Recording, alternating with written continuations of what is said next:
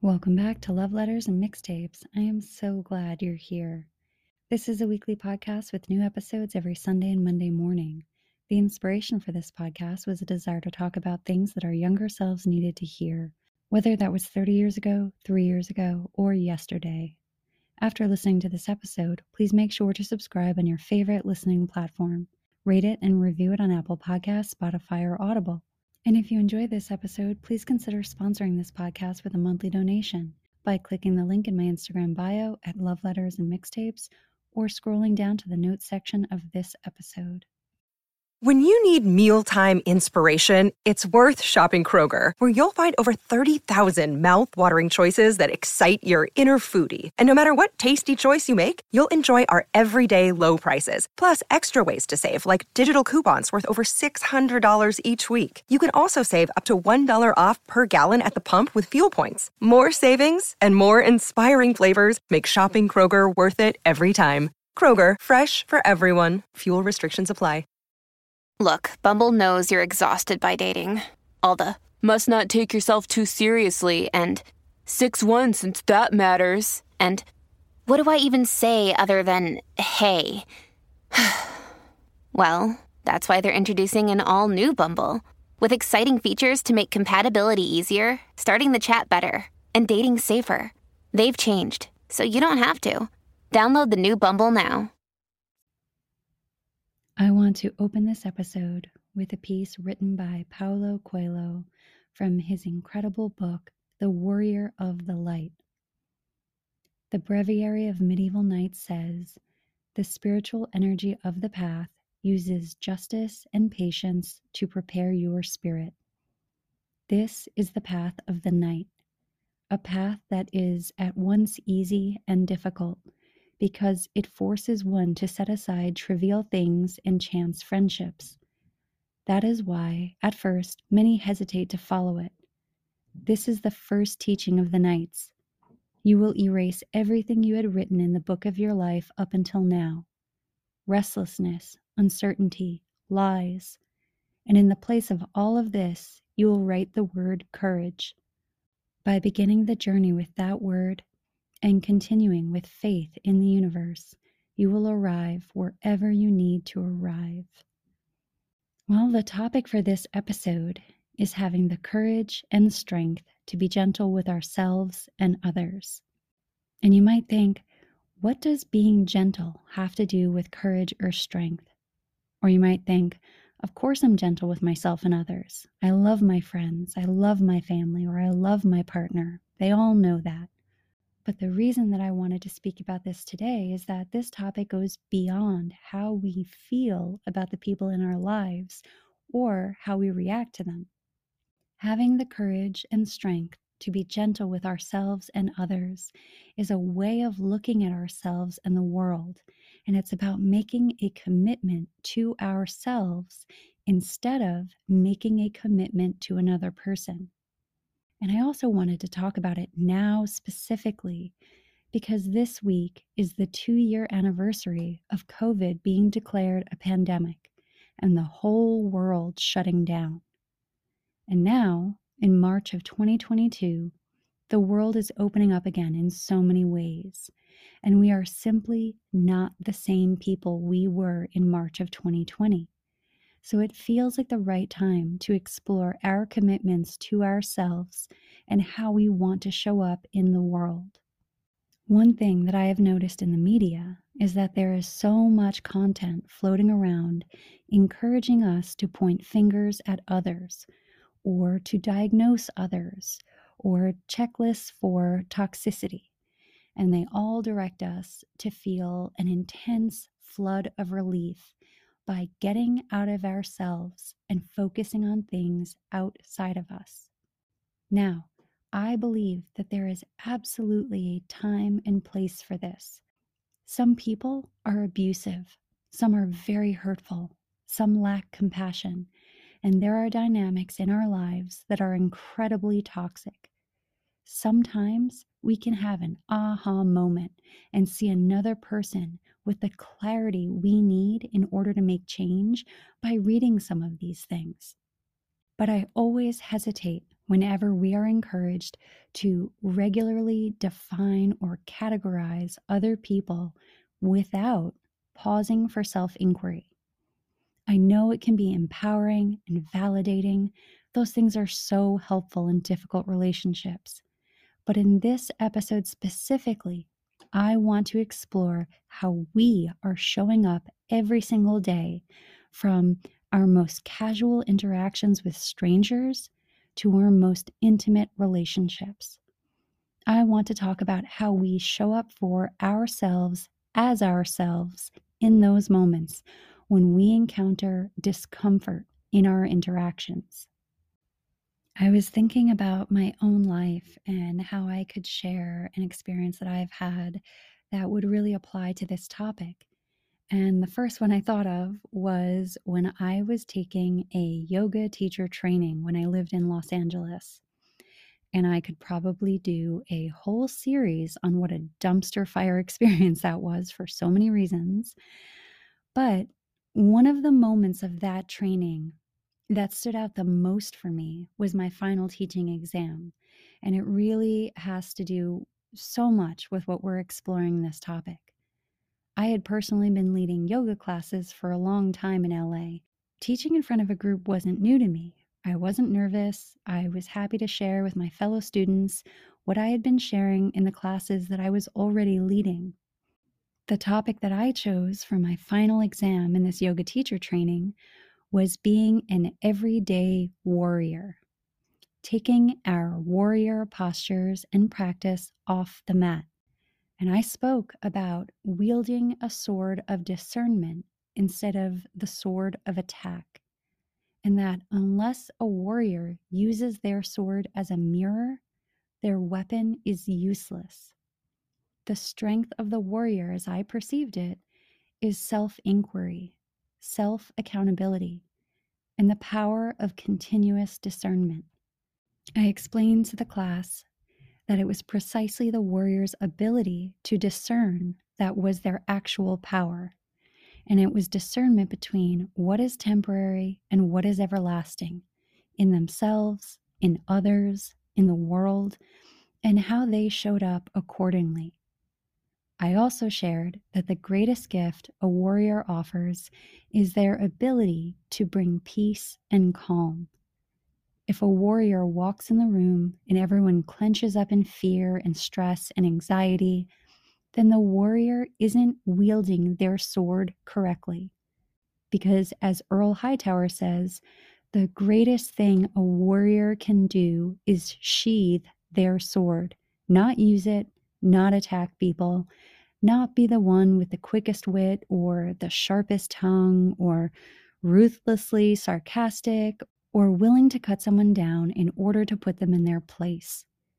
He said that you can recognize a warrior because just being in their presence brings peace, ease, and calm. The whole world tells us that the warrior is one who attacks. And here I was sharing that the everyday warrior is someone who can be still, someone who can walk into any room, anywhere on earth, and look anyone in the eye because they have commitments with themselves which cannot be broken or impacted by the outer world. The warrior can enter the stillness, face themselves, and not run when it reveals to them exactly who they are and who they are not. The warrior recognizes that they are not what others call them. They are not the mistakes that they have made. They are not what other people think about them, and neither is anyone else. And I closed this really vulnerable class that I was leading, that I was being tested on, by sharing that my vision of being an everyday warrior is being strong and courageous enough with myself as a person to be gentle with myself and others. That the warrior's work is not to annihilate, but to regenerate to rely on principles to direct my actions and thinking instead of allowing them to be diverted by my best ideas or one of my best intentions, and to always return to my personal commitment with myself to direct my actions and thinking. And if that commitment is that I want to bring consistent and ongoing kindness, forgiveness, patience, understanding, and compassion to the table, then I have to be prepared to do that no matter what is going on outside of me.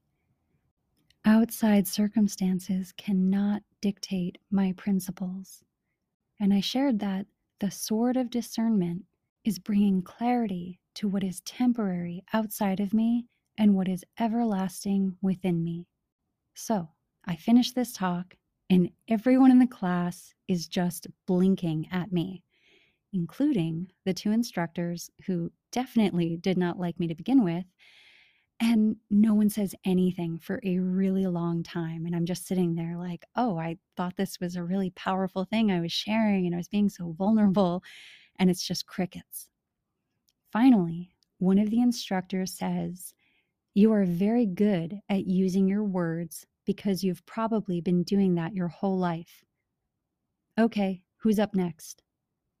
so, long story short, I failed the course and then I dropped out because I just had nothing left for this bizarre training I was involved in. And I've continued to lead yoga classes ever since. But in the moment as I was sitting there, I remember being in awe at the irony that I would receive such little grace or understanding or even acknowledgement about what I was trying to say, and that the dismissive and sarcastic reaction I received actually perfectly illustrated my point. I walked into that room knowing who I was at my core, and I knew what I wanted to say and how I wanted to say it. I wasn't focused on the outcome or a tree bearing the fruits of my practice or my learning. I was focused on planting the seeds. And if I was satisfied with the seeds, I wasn't even worried about what anyone thought of the fruit. Now, that little story is obviously a really easy and gentle example of what I am sharing about here but how do we walk through our everyday lives with enough strength and courage to be gentle with ourselves and others? And do we even want that? How do we make that commitment to ourselves? How do we hold ourselves accountable? How do we show up with ongoing kindness, forgiveness, patience, understanding, and compassion? How do we do this while still maintaining boundaries? And how do we do this in a world that cosigns reactivity and explosive behavior? How do we lean in when we're being pulled? And how do we lean back when we're being pushed and still maintain our balance, integrity, and self respect? How do we decide what it is that we bring to the table? Every table, every relationship, every encounter, every conversation. What is it about us that other people can depend on and trust no matter what? I spoke about this a lot in my episode on emotional sobriety because the two topics are so beautifully intertwined. The world tells us that our thoughts, feelings, and behaviors are at the mercy of others and tells us that we are empowered by our rage and our reactivity. And I think of it in a different way when my inner world is determined by what is outside of me, by how you see me, by how you talk to me, how you treat me, then I am at the mercy of fools. I am not empowered. I am not grounded. My sense of self, my principles, my emotional balance, and my reactions cannot be determined by anyone else. And I think our introduction to this way of thinking is in our intimate relationships and our romantic partnerships. We instinctively know that these special relationships deserve our patience, our understanding, and our compassion. I think most of us can probably agree on that. If the relationship progresses, maybe we even take vows. We make a commitment to show up in certain ways. But the part of those vows that never really gets explored is what will I do? How will I show up? And how will I respond when something doesn't go my way? Or when I feel insecure? Or when I feel that you have betrayed me? Or when my ego is bruised? Or when I tell myself that you deserve the way I want to treat you. Having the courage and strength to be gentle with ourselves and others is less about restraint and more about liberation. That is the message I most want to share here today. And I know that I have no control over how anything lands or is interpreted, but that is truly what I'm trying to share. And I know that message can be confusing. It can seem as if I'm encouraging us to limit or curate our emotions or responses. But what I am talking about is harnessing and channeling all of our thoughts and emotions in a way that allows us to use our sword of discernment instead of a sword of volatility or righteousness or punishment. And I want to share another excerpt from Paulo Coelho's The Warrior of the Light. And in this one, he says, You can recognize a warrior of the light by the look in his eye. Warriors of the light are in the world, they form part of the world, and they were sent into the world without saddlebags or sandals. They are often cowardly. They do not always act correctly. Warriors of the light are wounded by the most foolish things. They worry about trivialities. They believe themselves incapable of growing. Warriors of the light sometimes believe themselves unworthy of any blessing or miracle. Warriors of the light often ask themselves what they are doing here. Often they find their lives meaningless. This is why they are warriors of the light, because they fail, because they ask questions, because they keep looking for a meaning, and in the end, they will find it. And I love this perspective because he is honoring what the journey of living with a courageous heart actually looks like and feels like. It is not grandiose, it is not perfect, it is not all heroism and accolades. It is, however, a path of deep humility, trust, and continually returning to the everlasting parts of ourselves without shaming us for being human for having flaws, or for not always engaging as our highest selves. This path is about love and tolerance for others, as well as love and tolerance for ourselves. And these ideas can seem lofty. Sure, we can have love, tolerance, and compassion for others in our minds, but how does someone practice that on a daily basis in real life? With real in laws or real coworkers or ex partners. I want to share a few practical ways to begin this journey that you can incorporate today where you are with what you have in whatever company you find yourself surrounded with. I invite you to begin identifying what you would include in a commitment with yourself. Decide what it is that you want to bring to the table no matter what anyone else brings. Identify what it is that you are committed to about yourself that no one could separate you from.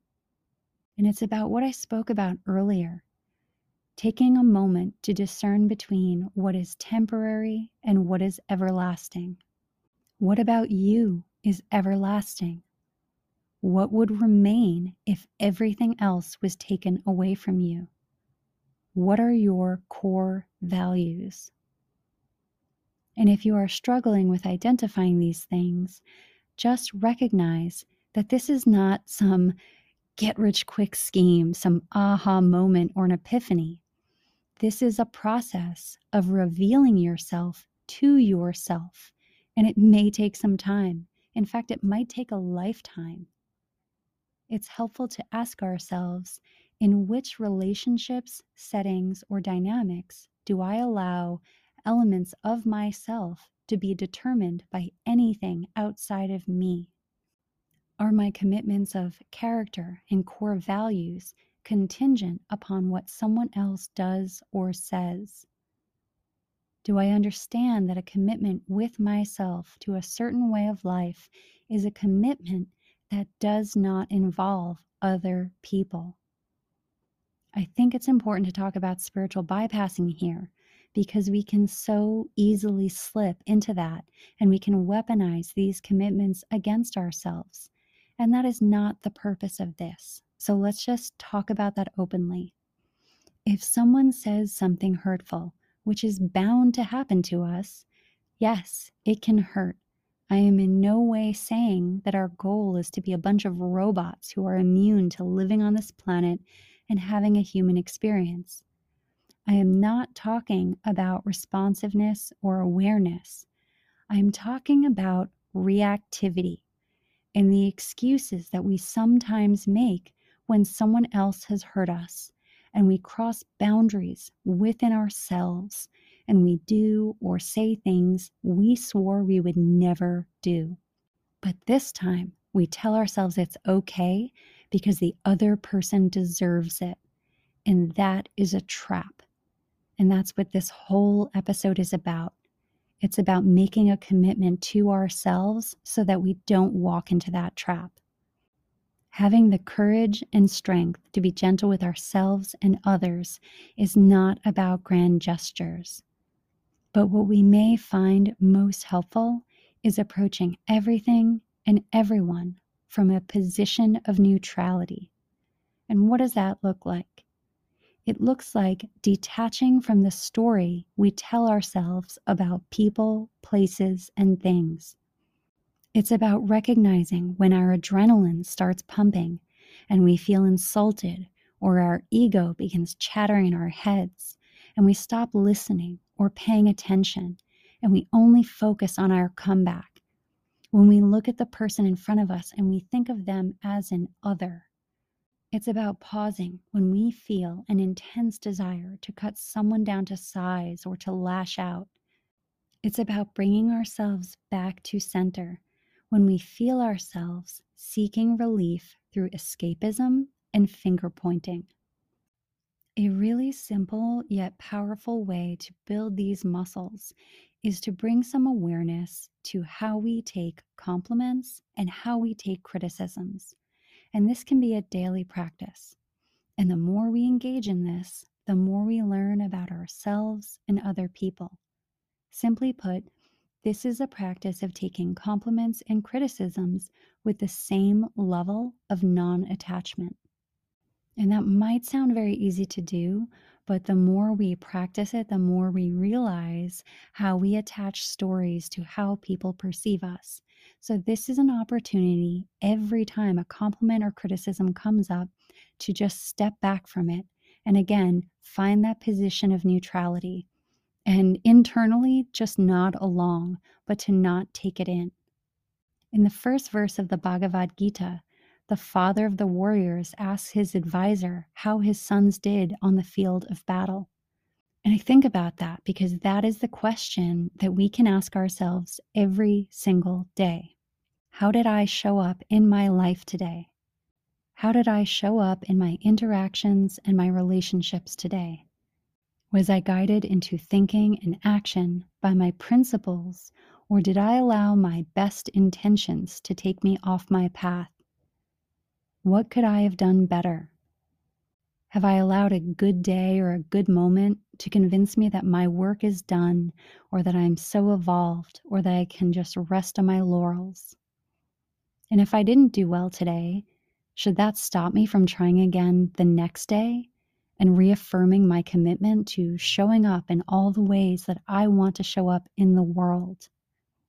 I've mentioned the book, The Way of the Peaceful Warrior, several times in this podcast because it's one of my favorites. And I think that if you enjoy this podcast in any way, you would really enjoy reading this book. And I wanted to share a quote from the book that I always come back to Silence is the warrior's art, and meditation is his sword. With it, you'll cut through your illusions. But understand this the sword's usefulness depends upon the swordsman. If you don't know how to use the weapon properly, it can become a dangerous, deluding, or useless tool. Meditation can initially help you to relax. You may put your sword on display, proudly show it to friends. The gleam of this sword distracts many meditators until they abandon it to seek other esoteric techniques. That quote is such a beautiful reminder that this is a process and a journey of humility and of peeling back the layers to return to our core. It's not about showing off or fooling ourselves into believing that we are more evolved than the next person. It's about being right sized and about understanding our essential placement in the unfolding of the universe. I mentioned in the beginning of this episode that the timing of sharing this topic was pretty important to me. So many of us have gone through inner transformations while the world around us has transformed in the last two years. And if you're anything like me, you woke up this morning feeling different than you did two years ago. And I want to tell you that it's okay. I know the feeling can be shocking or it can knock us off balance for a little bit. That happens to me all the time. But if you are in the process of re entering the world in some way or re entering into relationships with more physical presence and you feel unsure of yourself, then this episode was for you. It's just a gentle reminder that who you are at your core is worthy, and we need more of your everlasting elements and characteristics, not less. If you are like me and you have a daily meditation practice, I encourage you to sit for a few minutes each day and just picture what it would feel like to walk into every room and to feel others breathe a sigh of relief, to watch other people relax, to know that you bring the peace. Connect with that feeling. Bring yourself back there time and again it has so much to teach you. I haven't closed one of these episodes with a tiny love letter in a while. Mostly I've just been posting them to my personal Instagram stories, but I thought I would share one that I wrote last night. Here is a tiny love letter to back then. Two years ago today, I didn't know what to think.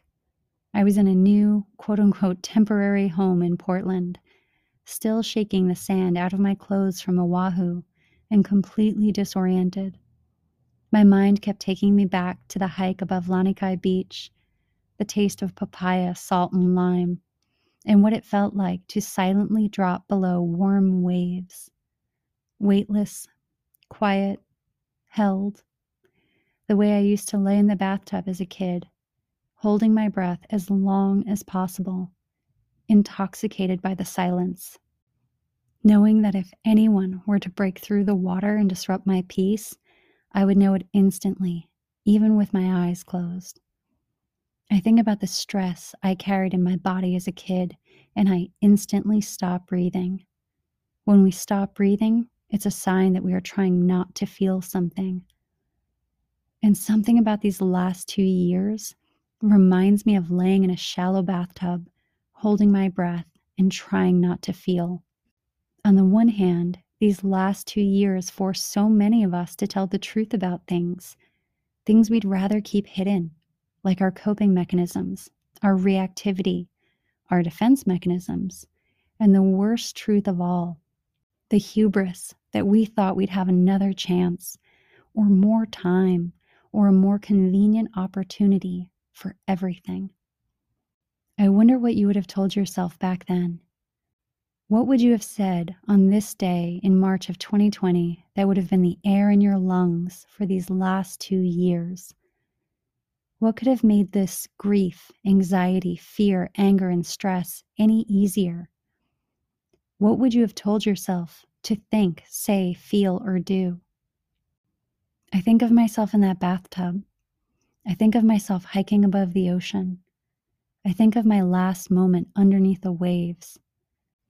I think of myself standing in a cold bedroom in a temporary house in Portland, rubbing my hands together to wipe the sand off them as I unpacked my clothes. I think about which people, places, and things in my life I have incorrectly assigned to the temporary category when they were really shaping, changing, and redirecting me. Who were you back then? Who are you now? Well, until next week, make sure to hit the follow button on your favorite podcast listening platform. Check out this week's playlist on my personal Spotify account and join me on Instagram and TikTok for daily journal prompts at Love Letters and Mixtapes. If you enjoyed this episode, consider making a monthly donation to support this podcast by clicking the link in my Instagram bio or scrolling down to the notes section of this episode.